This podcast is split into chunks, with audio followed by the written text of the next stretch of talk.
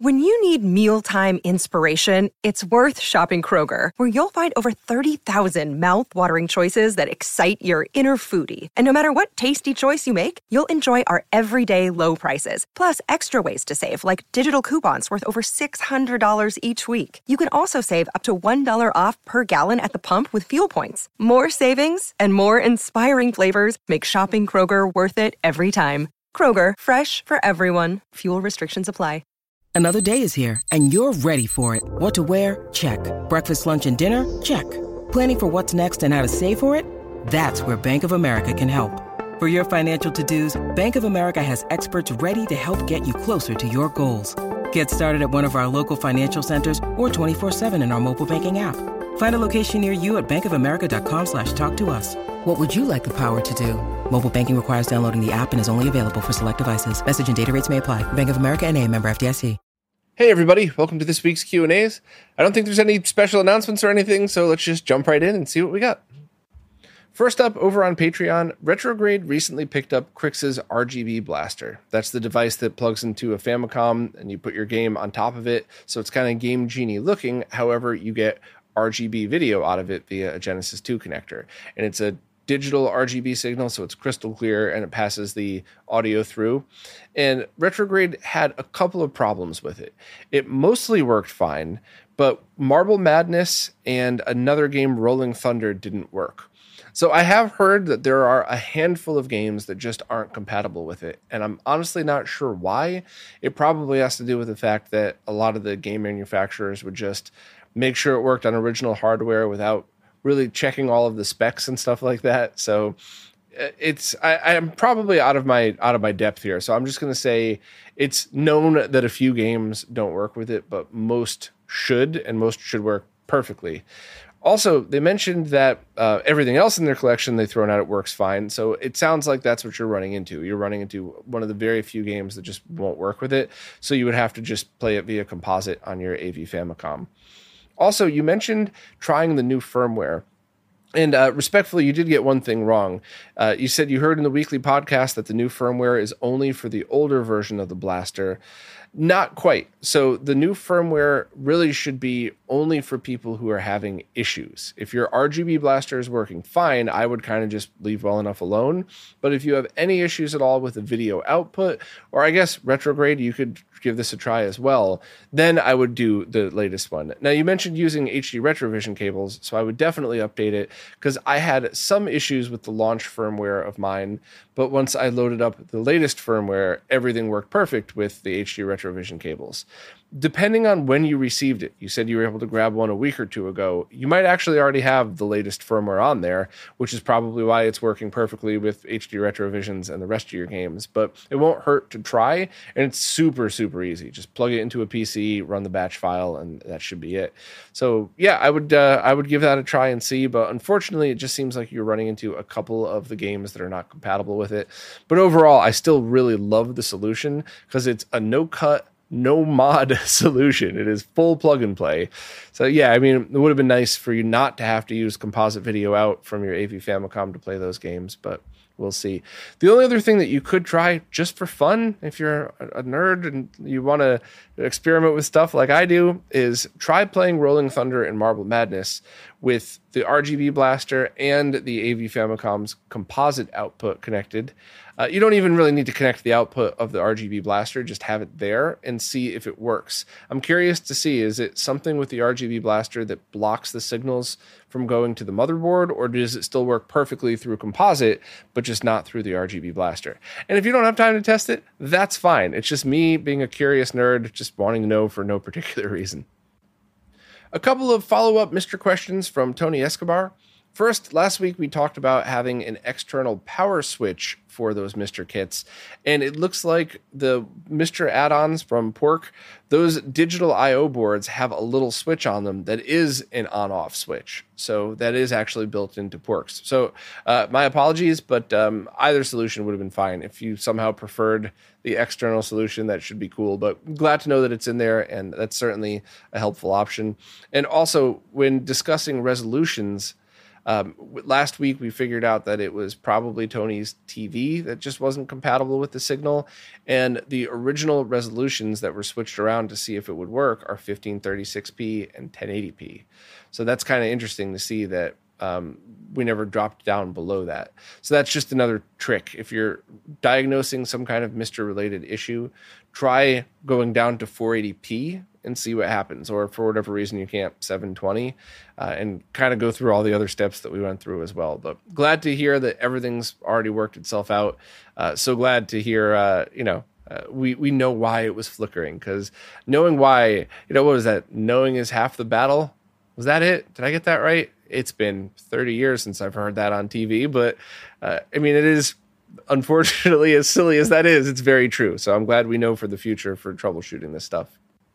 Brandon Arnold wanted to know if I knew of any standalone analog to analog scalers or a minimal setup for converting two forty p to four eighty p.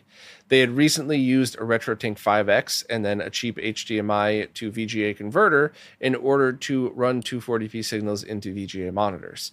Uh, they said some may def- say this setup defeats the purpose of having a C R T because the scan lines don't look right, but they like the alternative. So I did a full video covering this a couple years ago. I will link to that in the description.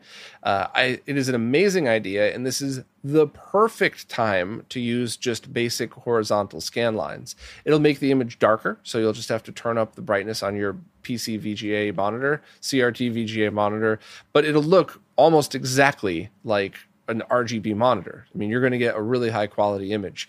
Not only did I do that video on it, I also showed in a live stream. I compared it to, I compared a V G A monitor to a twenty L five P V M. I mean, I did a whole bunch of tests on this, and your setup is absolutely awesome for that. But you're correct. You don't need a Tink five X for that. You just need to line double. So the G B S control would probably be your best bet because analog in, analog out. Uh, you could buy them pre-built, or you could make your own very cheap. You could also use an O S S C with a D A C, so just open source scan converter sent to two X mode, set to two X mode, six forty by four eighty, and that would work fine. Just add scan lines on that. Or you could use any of the RetroTink two X devices, but same thing, H D M I out to an H D M I to V G A converter. The one that I use, the Ranky one, so far has been the most consistent for me, and that's like ten bucks. So uh, if you're you know using a G B S control, you don't even need that. And if you're using the other solutions, maybe you have an O S S C laying around, pick up that D A C and use that. But that's an awesome solution, and I will leave links to everything for you. Next up, Tim the Gamer twenty-three had a non-trolley question about the whole analog jailbreak firmware thing. I want to emphasize that Tim's question is not trolling because there are so many people that have already come at me just for saying, don't worry about it. There probably isn't an issue. And guess what? There isn't an issue. So there was a couple of things that get taken out of context, mixed up, confused, basically what happens all day now on social media. And there were some slight hardware changes.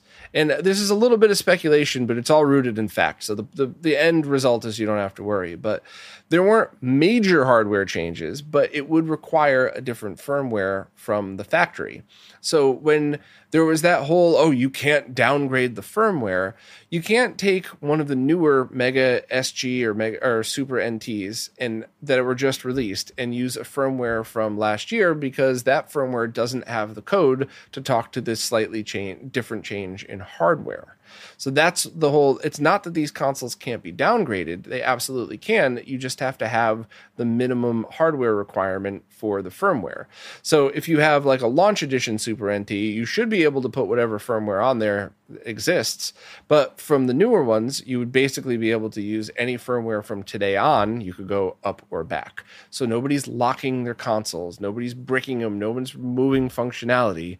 Uh, and then I believe the whole firm or jailbreak thing. And when I say jailbreak specifically, I'm talking about running Super Nintendo ROMs on the Super N T and Genesis ROMs on the Mega S G. Not a full jailbreak like the N T Mini had, just being able to load that console's ROMs on it.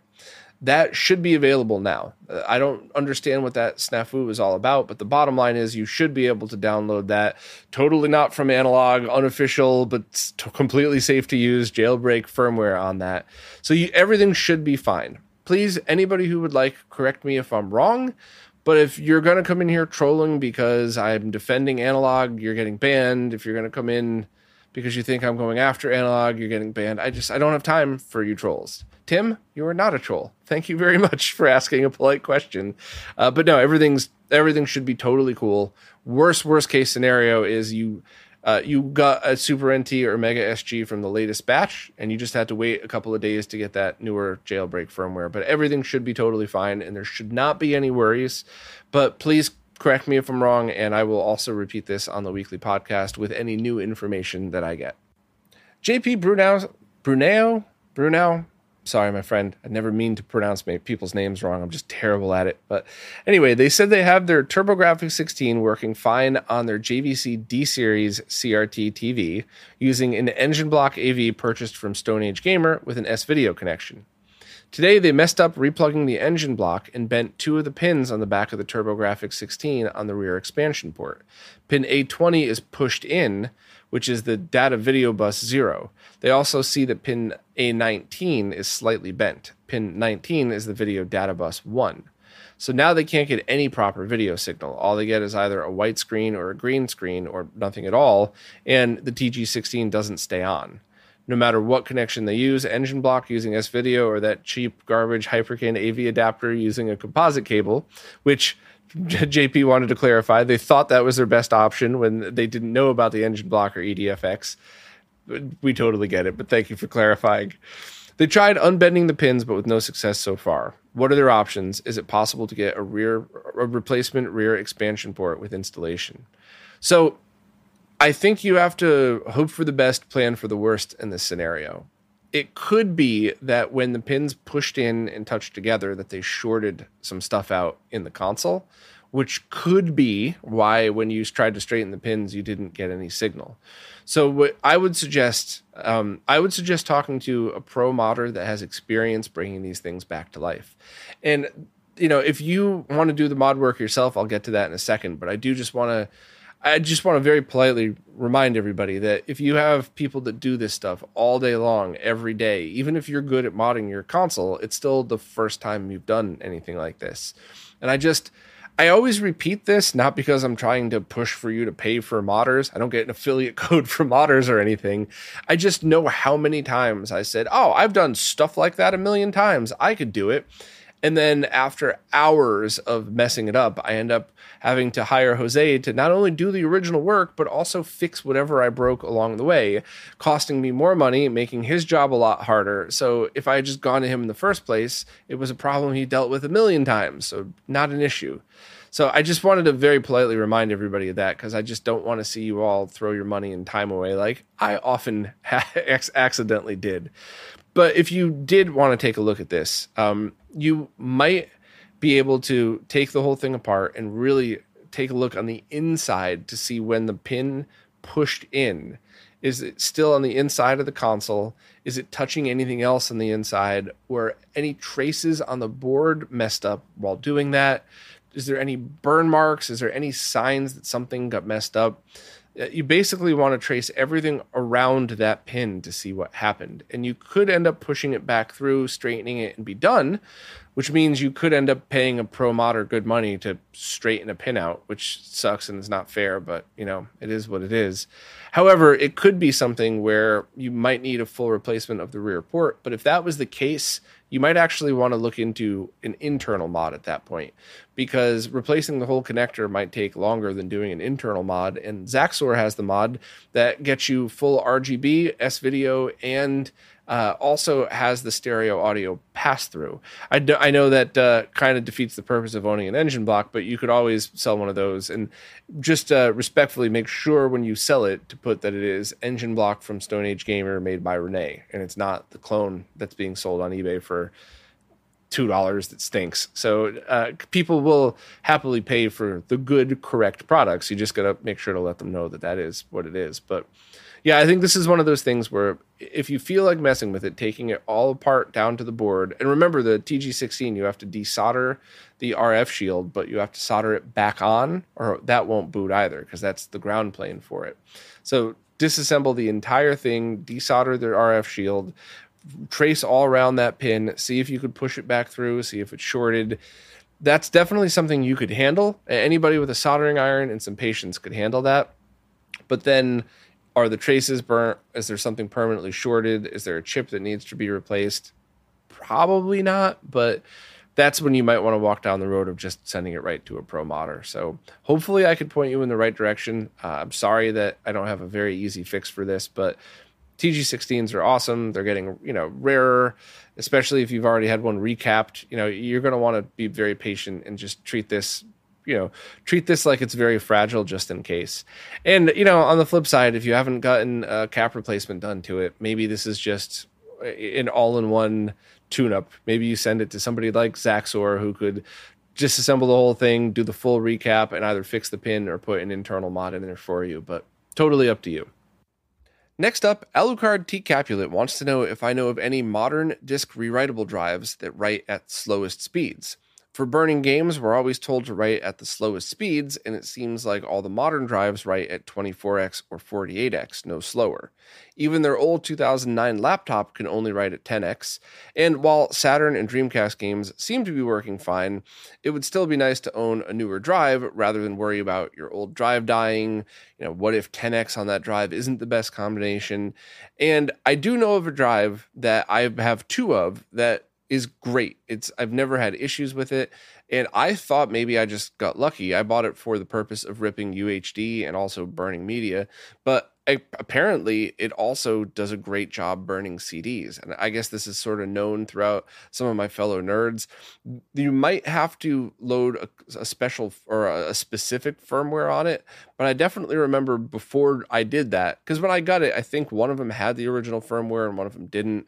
So I had to reload that for the purpose of U H D. I'm not really sure how that uh, how that interacts with C D burning, but I do know that it's kind of known that this drive brand is is going to be good for a modern way to burn C Ds, burn C Ds, D V Ds, and Blu-rays. Um, I will link to the one that I bought. That uh, I'll make sure it's in stock. I'll see if there's any cheaper ones out there, like open or not open box, like brown box style, like just O E M. And I'll also try to look for an external, but I could only vouch for the internals. Now it should be the same, or or at worst you should have to take it out, flash firmware, and put it back in. But if you're looking for an external U S B drive, it would be pretty cool. And uh, if you're willing to take the risk, hopefully I could find an Amazon link if you're able to try the external and confirm that the drive on the inside is actually the exact same one. That would be pretty awesome too. And if not, you could always return it. I hate doing that. I never abuse that, even on big stores like Amazon and Best Buy, but it's nice that that's an option. That way you don't have to throw out one hundred fifty bucks or whatever it is. So I'll definitely leave a link to the one, the brand new one that I've been using that a bunch of other people have confirmed that is good.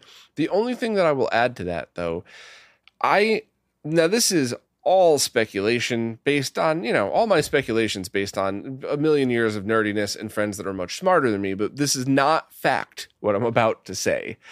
I think that whole burn at the slowest speeds was more about those drives that you were using in the late nineties and early two thousands burned better at one x speed Uh, for that time period and that hardware software combo. I think nowadays a more modern burner that could handle a lot of stuff, I do think you should still set it to its slowest speed. So if you use image burn, set it to one x and it'll automatically just go to the next slowest speed that the drive could handle. I think that is still recommended, but I think now it's more about setting it to the drive's slowest speed, not so much setting it to one x. I think that the media that you use is much much more important these days. I mean, it always was, but I think these days you have to worry about getting a decent burner, running it on its slowest setting, which is still pretty fast, and don't get garbage media. Um, there's a lot of stuff that uh, that is still branded as Taiyo Yuden, but I don't know if it actually, excuse me, if it actually is. So just pick up media. You know, if you already are using media, that's the best bet. So like if you know that the discs you've been burning work great on your older two thousand nine laptop burner, save one or two, try it on this new one, and if everything's good to go, now you've confirmed that the drive is good, and then you could just try picking up decent media wherever you can. I'm kind of um, apprehensive to leave a link to that because the last time I did, it turns out that it was advertised as Taiyo Yuden, but it wasn't. But they still worked fine. So, but I just, I, I never want to mislead people. I'm fine making mistakes, but I, I just don't ever want to mislead anybody. So I'll leave a link to those drive burners, and hopefully that'll be what you need. And if anybody has any info on this, if I got anything majorly wrong, please jump in and uh, and let me know. I, I never mind being wrong. I just I, I really want to get the correct info out there. But I'm pretty sure buying one of those drives, testing it with the media that you already know works, I think that's your best bet for longevity, to make sure that you have a drive that lasts for a while. Now over on Floatplane, Kirko said they've just been gifted a three D printer, and it's located about one point five meters from their V G A C R T monitor. They can't see any distortion or rainbows in the monitor, but was curious what my thoughts on the matter would be. They can't see anything that states it has magnets located in it, but I thought I would ask.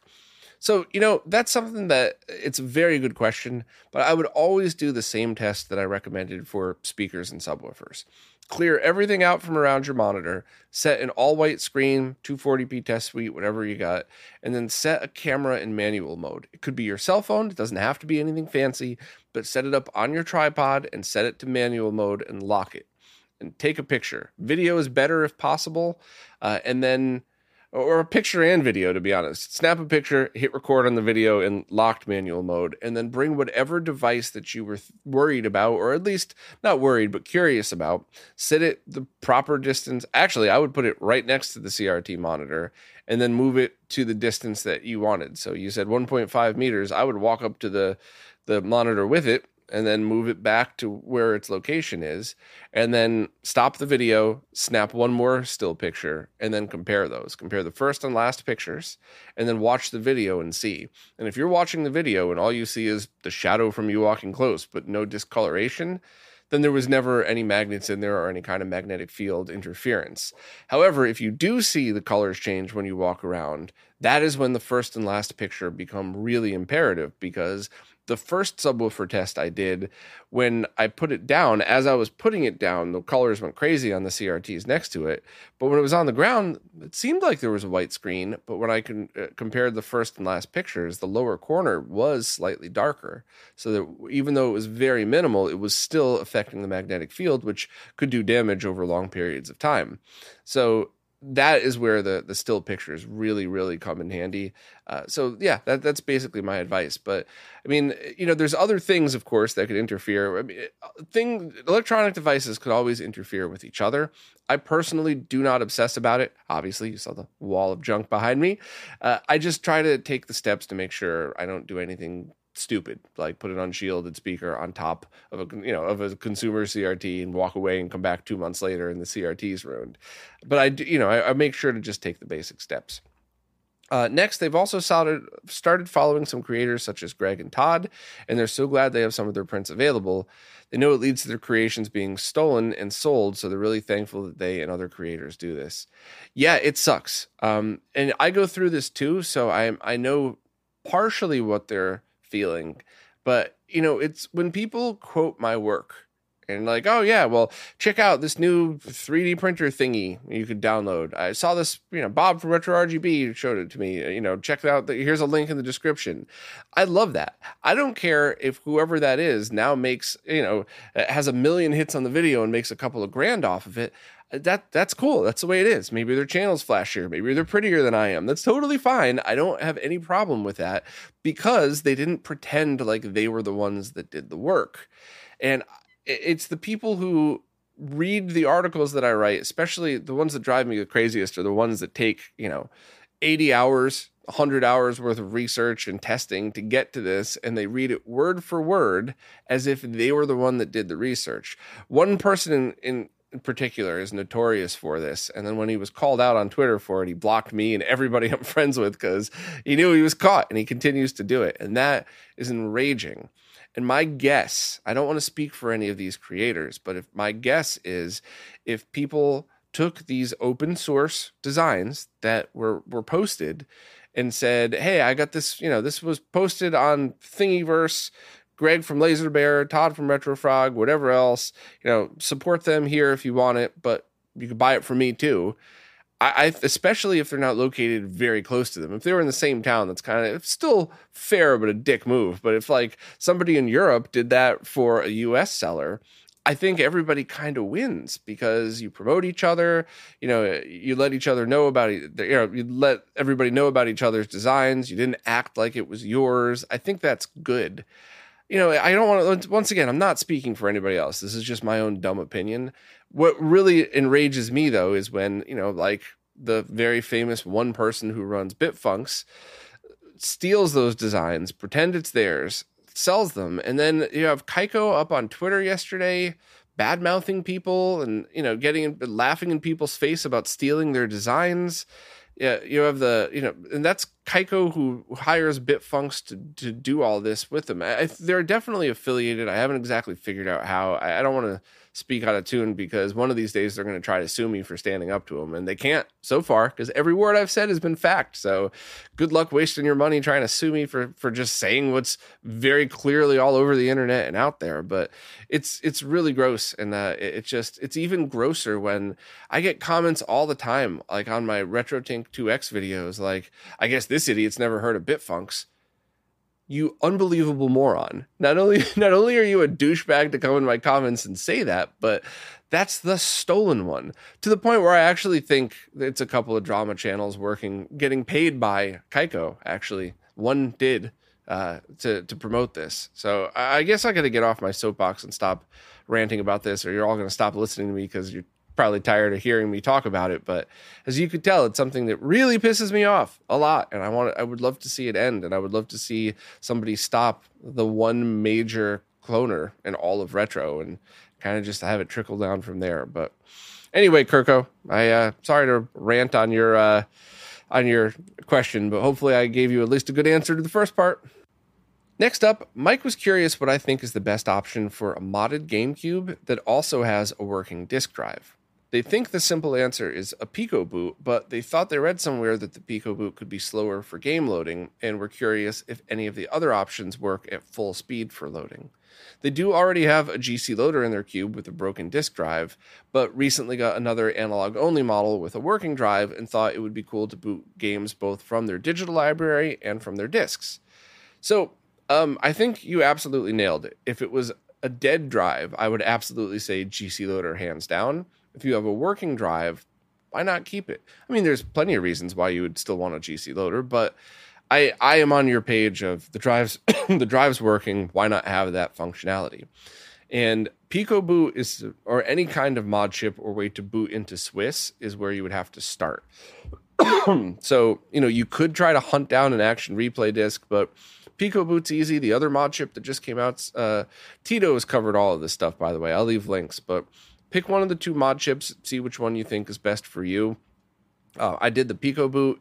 I did a, a very slow installation because I wanted to make it look nice. I wanted to make sure it lasted the journey because I was sending it to a friend. Um, so it was time consuming because I went very slow, but it wasn't a hard mod to do. So having any way to boot to Swiss, Pico boot or the other mod chips probably recommended, but that is a must. And then from there, the only question I have at that point is, do you already have a retro N A S working? If you do, you might want to look into getting the GameCube's network port and just running it from that, because that way you could just boot all of your games over the network, which is pretty cool. If not, you should look into that M two loader solution, because that's going to be, uh, I believe it's a SATA drives, uh, but it's still much faster than flash media, and that should be able to handle pretty much everything you throw at it. That said, if you're out of budget, start with an S D card and go from there. And maybe the games that you're looking to play will play fine. Uh, but, you know, those are the other options if you were looking for performance as well as keeping your original drive. I haven't personally tried the network one, but I, I think uh, I know a bunch of people who have, and they all say that it's awesome. So if you already have a retro N A S, I would probably look into that. But if not, look into the M two one. And I'll leave links to all of the things that I'm talking about. They're pretty much all on Tito's channel. So I'll just leave a link to that. And uh, that way you could kind of just watch those videos and see what you think is the best for your setup. Well, that's it for this week. If you want to participate in these, ask anything you would like wherever it is that you support in the latest Q and A post. The way these services work, I can't figure out what's a new question on an old post. Plus, I just really like scrolling through in real time as if we were hanging out chatting somewhere like you saw today. So any question at all, fire away. And especially, and of course, thanks to everybody who supports in absolutely any way. Even if you don't participate in these, I still really appreciate it. Thank you all so much, and I will see you next week.